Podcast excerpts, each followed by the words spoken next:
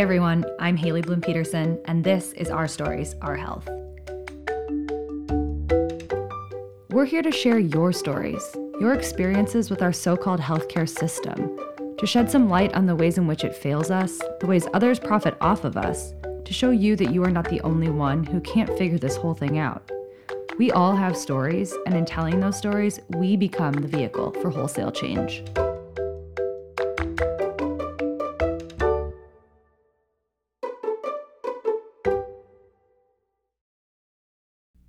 One note we recorded this episode a couple of weeks ago, so some things have changed due to the spread of COVID 19. The legislature, which we'll talk a little bit about, is no longer meeting as it normally does during the session, and we're going to be focusing more on coronavirus in the coming weeks.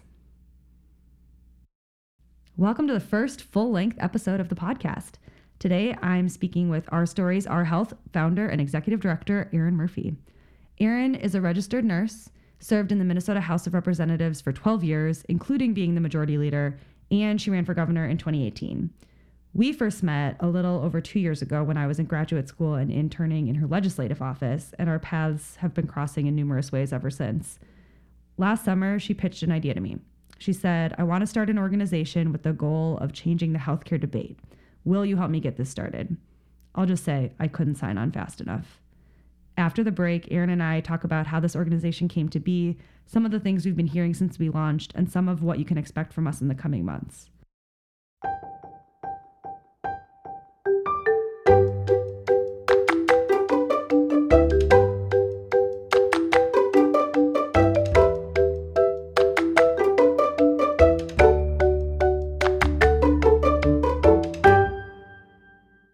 Erin. Thanks for joining me in my house. Hi, Haley. Let's just jump right in. So, where did you first get the idea to start a narrative based organization that focuses on healthcare? The idea really came from my experience serving in uh, the Minnesota House and watching the power of individual stories on the thinking of elected officials. And, uh, you know, I've spent a lot of time uh, first as a nurse and, you know, working for a union, but in elected office. And the thing that holds us together um, are shared values. And those are often expressed in stories where we can see in each other uh, something that we share. And uh, they're powerful. Uh, they're powerful uh, in the environment where we want to make change. And the narrative that is coming out of the healthcare debate right now isn't very much about people anymore. It's a lot about the system. Uh, it's a lot about uh, the functioning of government. Uh, it is a lot about who's making money and who's not making money. Uh, but we don't talk very much about the human impact of a system that isn't really built for us anymore. And I think if we want to, if we want Minnesotans to join us uh, in a real way, to make the change that I think we need to make, then we need to connect with them again around uh, their own experiences and how they look very much like the experiences of their friends and neighbors and family. And when we see that, I think we can move uh, people to a place of demanding something more than what we have right now. So, the first thing when I became an intern in Erin's legislative office, the first thing she asked me to do, and I remember you called me randomly, you were on the road somewhere, and you just said, Hey, I want you to look into something that has to do with emergency insulin programs. Just figure out kind of what's out there. So I start this research. I'm Googling emergency insulin, insulin access. I'm searching all over the American Diabetes Association website, and I can't find anything. There's nothing. No state program, no federal program, nothing to get people insulin if they are in dire need of it. Um, and this was before you introduced the first version of the emergency insulin bill. Um, and then I remember about a year later, Representative Mike Howard had taken on this bill and, you know, built it up a little bit more. It was much more robust. And by that time, you Google emergency insulin and you see all sorts of news stories um, because Nicole Smith Holt, who came to us or came to you first to write this bill or work on this bill, she had told her story everywhere. She was on you know, local news programs. She was in national news programs. She's now been to the State of the Union address. She got that story out, and now you go to the the the legislature, and when she testifies, she usually starts by saying something like, "Well, you all know my story," because she's told it so many times. But that it was wild in just the span of a year Yeah. to be able to go from nothing to just countless hits. It is proof of what's possible. So I, I want to give a shout out to our friend uh, Nicole Smith Holt, uh, who, you know, I, I sometimes think our stories, our health should be um, dedicated to her. Um, she is a, an honorary board member of our organization, but has shown us uh, with her very life uh, the power of a story and how you can make change possible by sharing a story.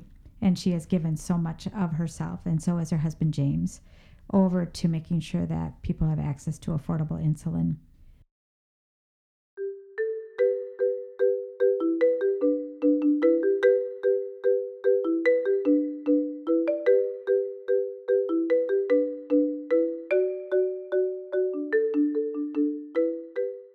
So our stories are our health. We launched this organization almost exactly six months ago. We are approaching our half year birthday or half birthday. I think a cake is in our future. I think a half a cake at least. um, and we started out. We've we've learned a lot in these six months, but on just in a general sense, what is it that you hope we accomplish in the near term and the far term? What what exactly are we doing with this organization? We have learned so much in six months, and I think the most powerful lesson for me uh, is the demonstration through the stories that people are sharing with us that the primary issue is not access to care. People, people can go to a doctor or a nurse practitioner, um, but getting the actual care that they need um, in a way that they can actually afford it with the coverage that they have is a very significant barrier for people who are really sick. And we have heard, you and I have heard countless stories now about bureaucracy that is meant to deny care. It is, uh, in human terms, much more. Uh, much more damaged than I realized, and it is uh, raised uh, for me the pressure um, to actually make change because as someone who's cared for a loved one uh, who's going through a, a significant disease, uh, to have to fight the bureaucracy along with the condition is just unacceptable. And you and I have heard now too many stories of people who are dealing with both their own sickness, uh, the the sickness of a loved one, and a bureaucracy that uh, gets in the way of treatment on the regular, and that's just ridiculous.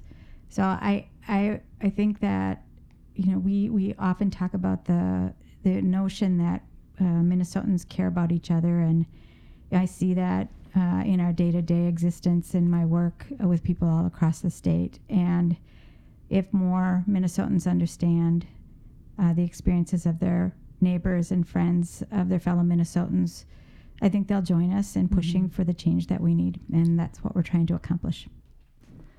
So 10 years ago, the Affordable Care Act passed and it expanded insurance coverage to millions of Americans. But if we fast forward then to where we are now, we are still looking at huge numbers of people that are uninsured and even more people that can't get the care that they need. So as we look to the debate, especially among the presidential primary candidates, which there are now really only two, um, what kind of problems do you see with focusing on making changes to the system that we already have versus complete overhaul of the system?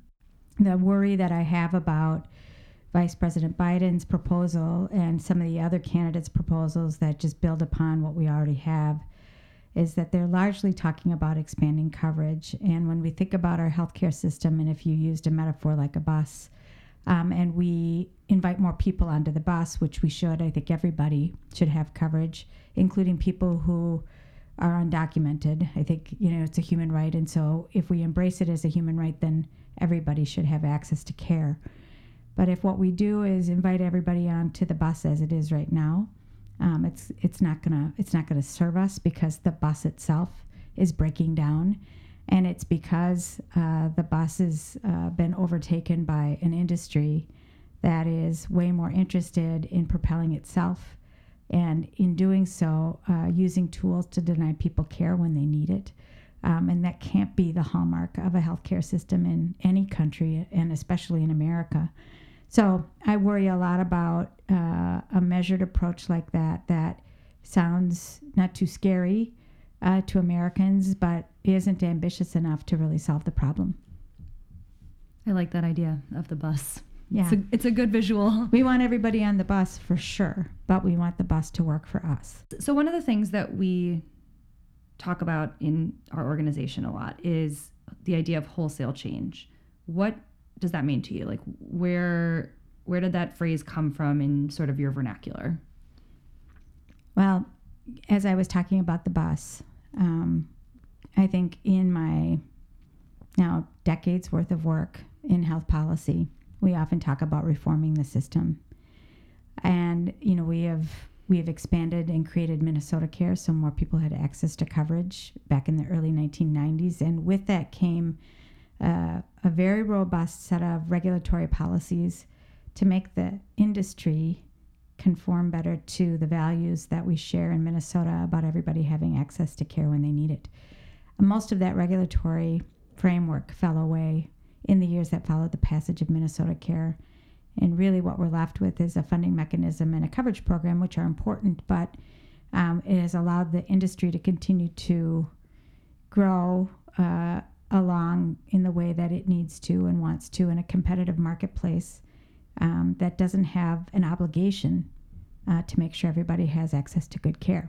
No one has that obligation right now, and because no one has that obligation, it's it's not a real promise. Uh, I don't think that we can pass enough laws or regulations right now to fix what's broken in today's healthcare marketplace. I think it has become a profit driven model and it needs to be replaced with something that is again embedded in the values of Minnesotans, which is if you're sick, you should get care. Uh, I don't think we can fix uh, enough about what is broken in the system. I think we need to change it. We need to replace it. And I, I, with you and others, um, came to the conclusion that one way to describe that is wholesale change. Um, from the bottom up, we need to make change, um, and it won't work to put band aids on what's broken anymore. We got to replace it.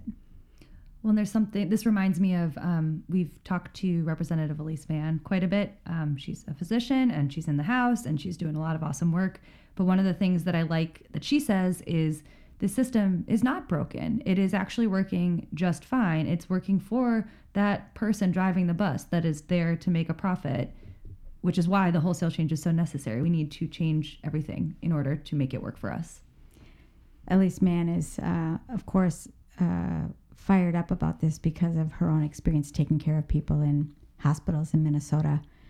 Uh, and I think in her brief tenure in the Minnesota House, she has, you know, seen how the value of putting together something that represents a path to the wholesale change we need is critically important. We have to show Minnesotans that what we're talking about is something that we can actually build and deliver upon so that they have access to care. And if we can't show that um, in more ways than just words on paper, uh, I think they're going to be uh, reluctant to support it because it's so important that they have access to care.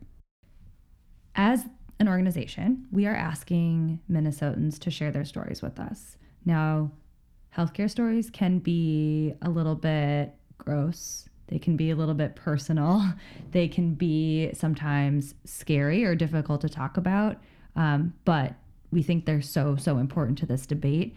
Um, but because we're asking people to share their stories, I thought we could share a bit of our own stories and how we got to this work and, um, you know, reasons why we're excited to come and meet you and listen to you. You being the listeners. Do you want to share a story? I can share a story. I'll just start off by saying that everything worked out in the end, but I did have to find my way through the bureaucratic maze that is our healthcare system all to get a very simple refill on a prescription.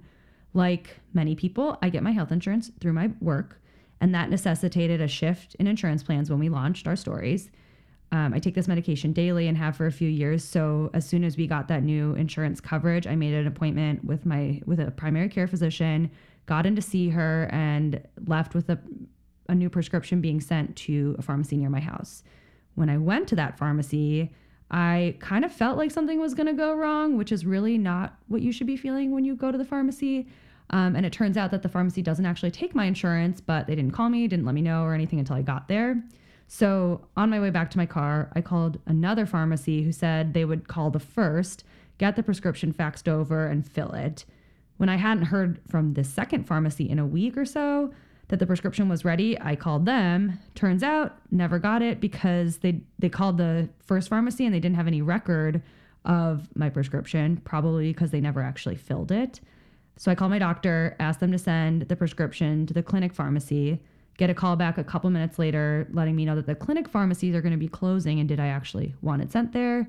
Um, I figured as long as it's in the building, I'd be able to get the prescription. So I I told them just do it and um, finally get the get a call that that prescription is ready and i'm able to take get my new prescription on the same day that i took my last pill of my old prescription so it was quite a process it was you uh, you surprised me when you told me the story because it took us such a long time um, it was um, like three weeks and multiple stops and multiple places and i know how frustrated i am when you know you time is an issue for all of us right and I'm I'm willing to put the time in to you know see a provider, you know, run to another place, get my prescription filled.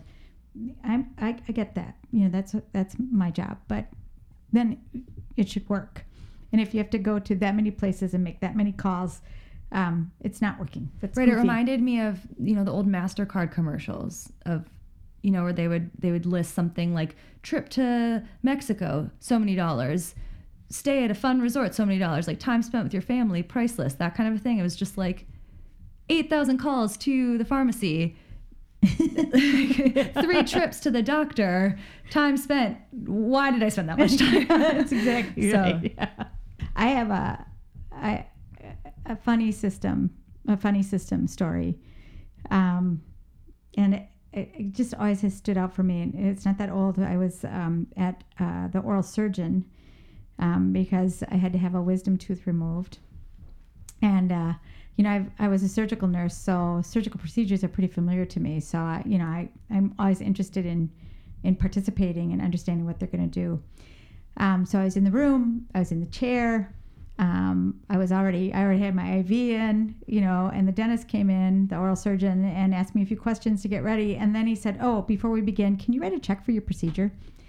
And I, you know, that movement between I am someone in your care and I am a customer was jarring for me. And I thought, what would happen if I didn't have my checkbook with me? What would happen if I, you know, would they just pull the IV out and say, come back another day? I, it was just incredibly jarring to me that the very close proximity between I'm going to provide you your care, but you know, got to pay me first. Um, and and for instance, had something gone wrong, would I get a refund?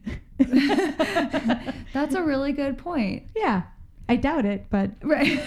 I also, you know, it, it feels dirty. Like that felt kind of tricky to do it that way, and it almost surprises me that he didn't wait until after the drugs were coursing through your veins. you know, just like add another zero on, maybe. Gratefully, I had a good oral surgeon, so it wasn't unscrupulous. But the practice uh, was a really fine reminder of uh, the the the weirdness of care delivery and payment and how unpredictable it is. Sometimes you never get a bill. Sometimes you get a statement that says this is not a bill. Sometimes you get a statement and you can't tell that it's a bill.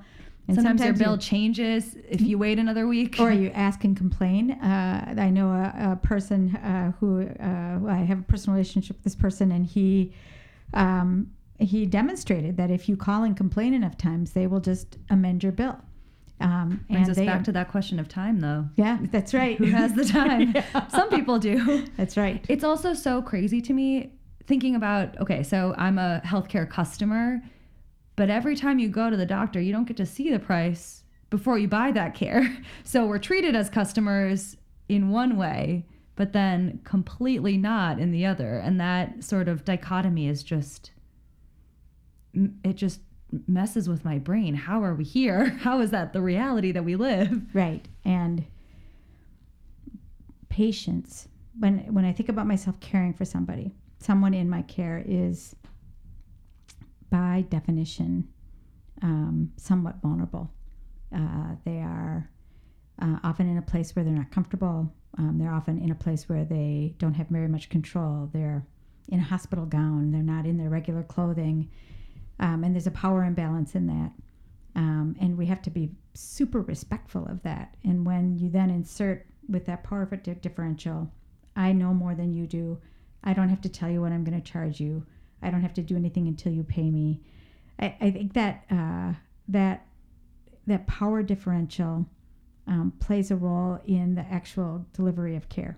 Um, and I understand that providers uh, should be paid, absolutely, and they should be paid for the work that they're doing, absolutely.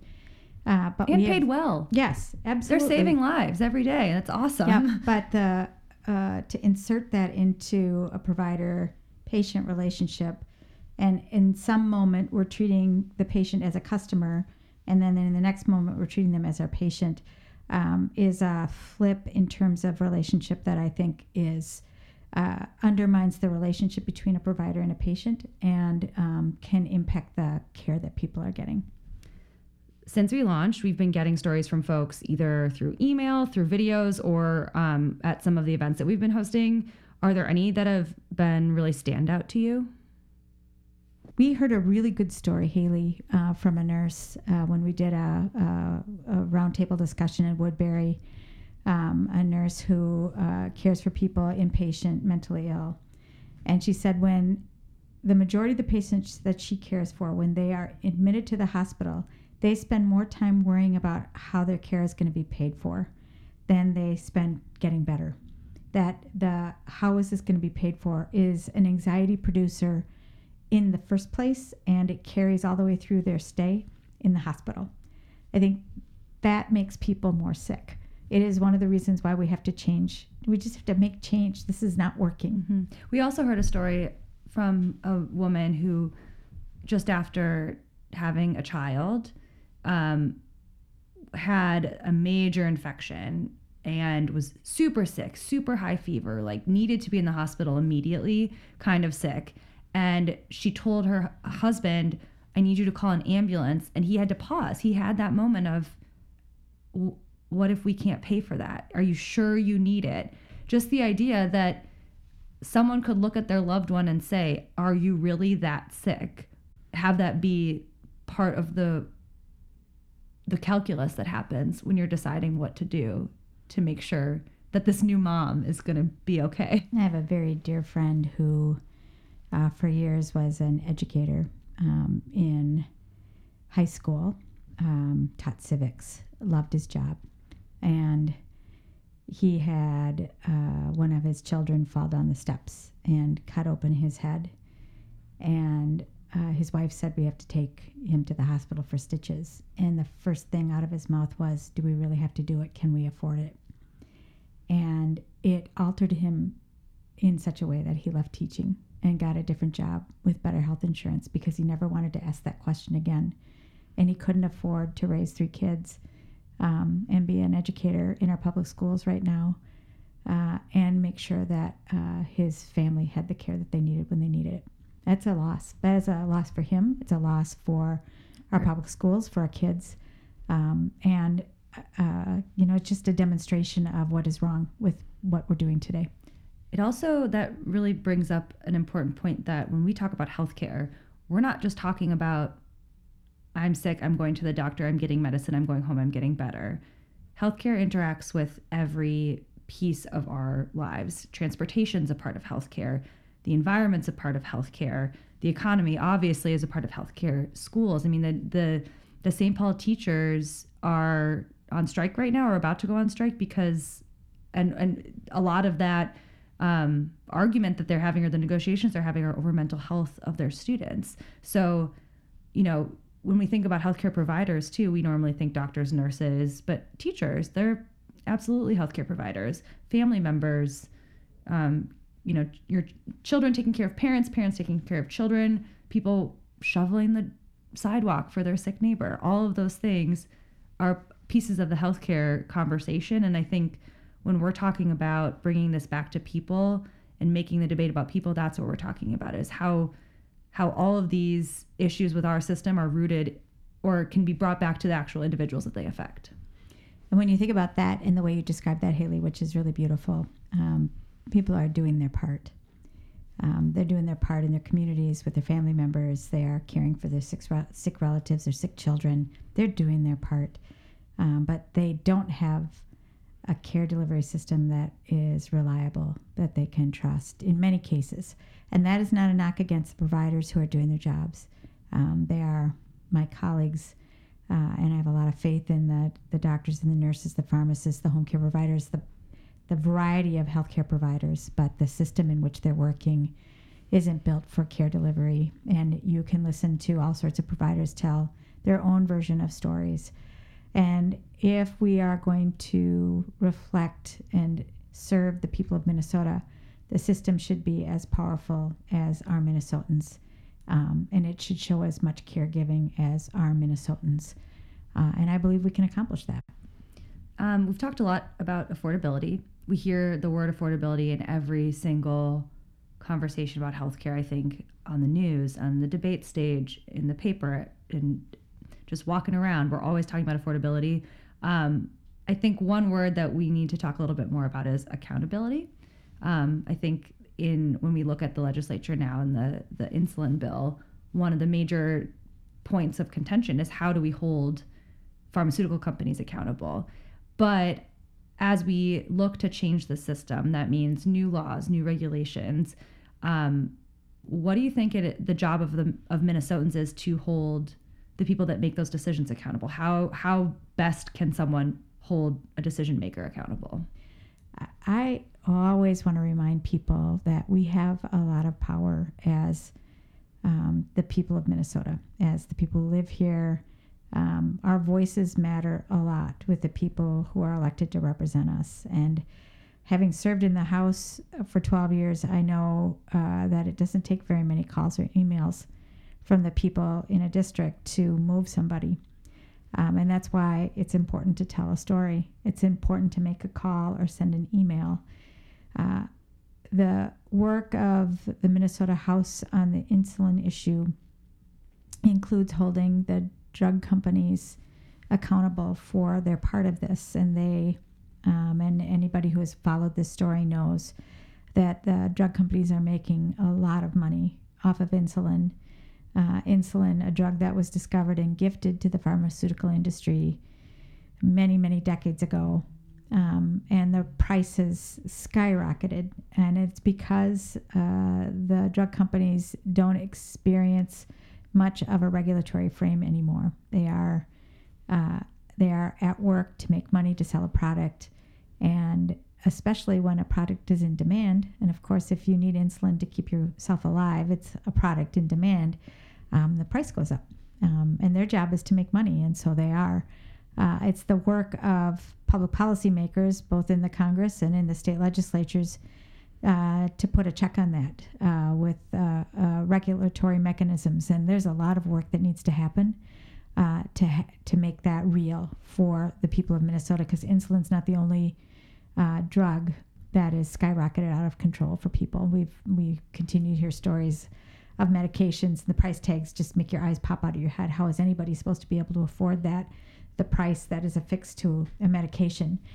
Um, I do believe that uh, uh, this piece of legislation that is moving now through um, the House and the Senate and the legislature needs to include uh, some accountability from the drug companies. They should be participating in this solution. Uh, it is because their prices have gotten so high that Alec couldn't afford his medication. It is why he rationed the medication. It's why he lost his life. Uh, and I don't quite understand, um, other than uh, ultimate power. I don't understand why the pharmaceutical industry has not stepped up already to say, Yep, that's right. We should be chipping in here. Um, it would make so much sense, and I think Minnesotans would applaud that. But instead, they've been fighting tooth and nail uh, for a number of years now to to sh- shift away from themselves any accountability for this. They point their fingers at the pharmaceutical, uh, phar- excuse me, at the uh, pharmacy drug benefit managers and the insurance companies, um, and casting blame on them. And there's blame there as well, but uh, they should step up uh, and they should take responsibility for what has happened and do their part to make sure that insulin's affordable for people. I mean, the opioid problem issue is also, I think, just you know a mirror image of this one. Where it, how long has that battle been going on? How, you know, we realize that there's uh, a problem with overdoses in, in with from opioids, and then it's taking you know now we're starting to see some legal movement on the pharmaceutical industry that was creating the problem. That's right. Uh, it is a symptom of uh, industry that is not regulated well enough, um, and they're allowed to do that. And what happened around opioids is is a grotesque expression of a market-based system that um, is willing to make money at any cost. There is another thing I think we talk a lot about in terms of accountability and superpowers. Um, and one of the things that I've always loved that Aaron says is that voting is our superpower. And It that is. is. one way to hold people accountable. And, um, you know, when I think we've all come off of Super Tuesday, we've got a little bit before we vote. Um, I think that that's one of the biggest things to remember when you're when you're walking into any sort of room where you get to decide who is going to represent you in the government is thinking about not only the fact that these issues exist, thinking about those stories that you've heard from your neighbors and your family members and your friends, but actually thinking about those and asking those people that are going to represent you, what are you going to do about this? How can I count on you to make sure that something like this doesn't happen to someone else I love? Well, voting is our superpower, and uh, uh, we can make change with it. I, I think uh, it's important to have a conversation with your elected official between now and November to let them know uh, that you expect more, uh, more to be done on this issue, more to make healthcare affordable and available, and about us again, and not about the insurers and the hospital industry and the drug companies who are making a lot of money at the expense of people who need care. Uh, frankly, I'm I'm sick of waiting, and I think a lot of people are sick of waiting. And it's you know it's time to put some pressure on the policymakers, um, both parties, right, to say get something done for us. It's not good enough to talk about a good plan and never put your muscle behind it. We need we need progress for people, and it's your job. That's why you're elected. And if you're not interested in doing it, then maybe you should step aside. And in all the conversations we have with Minnesotans, we hear time and again that people care and that people want change and they want their family members to be healthy. It doesn't feel like it should be something that needs to be stated so explicitly, but we want our loved ones to be healthy, to get the care that they need. That's right. So we're a little over a month into the 2020 legislative session. And we've obviously been paying very close attention to the issue of insulin affordability. The Alec Smith Insulin Affordability Act has passed in the House and the Senate, and now we're going to see what happens with that in conference committee. Um, but what other what are some of the other things that we are paying attention to in this 2020 legislative session? So we're we're um, a part of our stories. Our health is a part of a coalition that is um, speaking up about the potential closure of two hospitals in St. Paul. Um, the hospitals are now part of a newly merged uh, system between HealthEast and Fairview and the University of Minnesota. Uh, and, you know, we see these mergers happen and uh, they do impact uh, where the care is delivered, by whom. Uh, people have to move around and change their plans uh, when those mergers happen. Um, and we continue continue to see that consolidation um, in the southeastern part of the state with Mayo, up in the northern part of the state um, as well. And we're seeing closures of hospitals, uh, especially in rural parts of the state. The reason why we are part of um, this coalition, um, around two hospitals in St. Paul is because they are statewide assets. Um, St. Joseph's Hospital now um, has a, a hundred beds that care for uh, persistently ill uh, people with persistent mental illness who need inpatient hospitalization. We are already underserved in that area, um, and the potential closure of that many beds or a reduction would put continued strain on the care of people with mental illness in the state of Minnesota.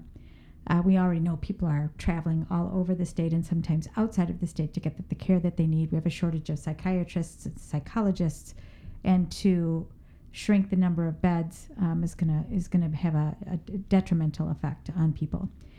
Bethesda uh, has a number of specialties that care for people who need a longer stay in a hospital, uh, for wound care or for a traumatic brain injury. Again, serving people from different parts of the state for a kind of specialty nursing care uh, that will actually help people recover and go back home.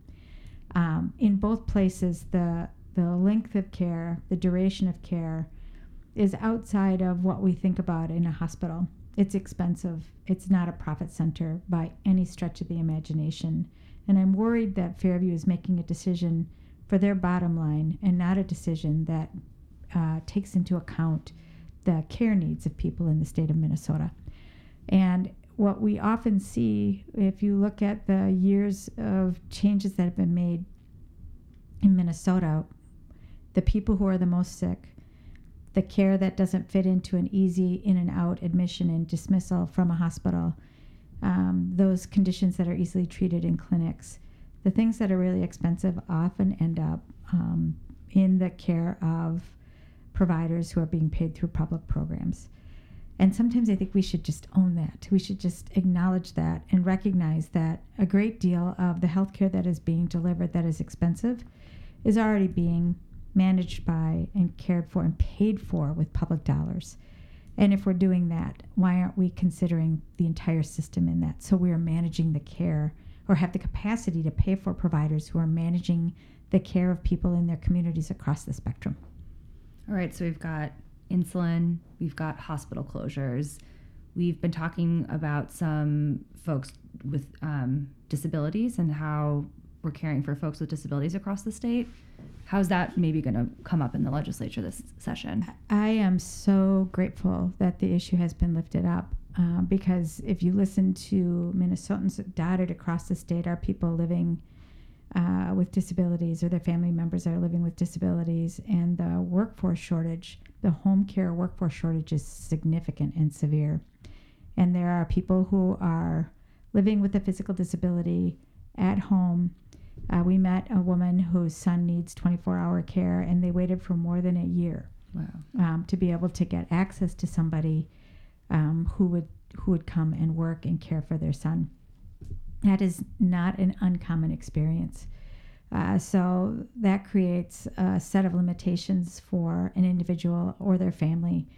Um, that puts pressure on their ability to live a full independent life. It puts pressure on an ability to earn a living it puts pressure on relationships because so much of a life being lived is is dedicated to or obligated to caring for a person in their home.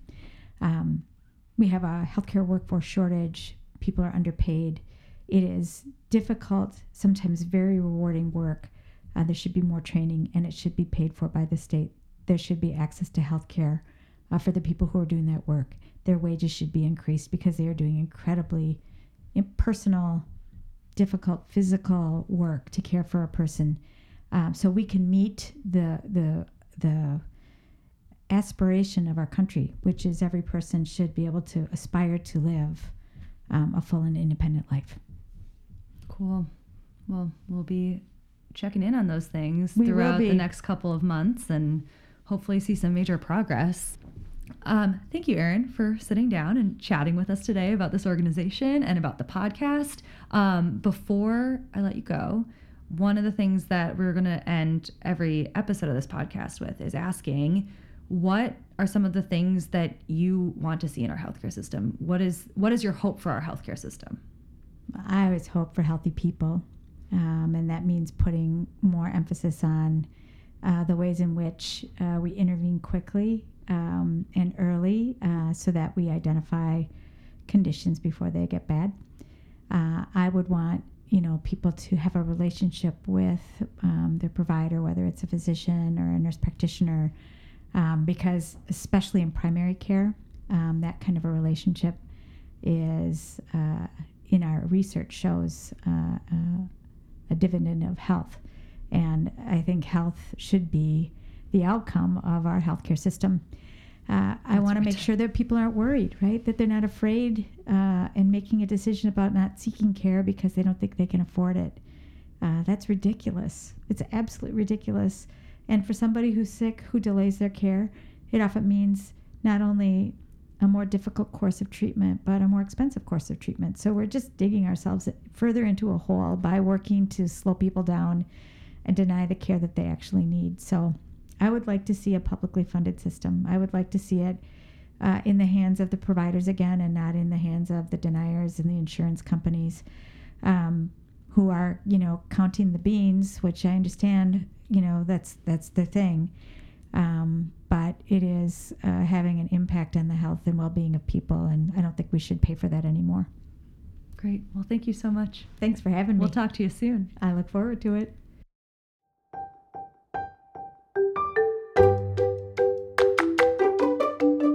Do you have a healthcare story that you want to share? Let us know.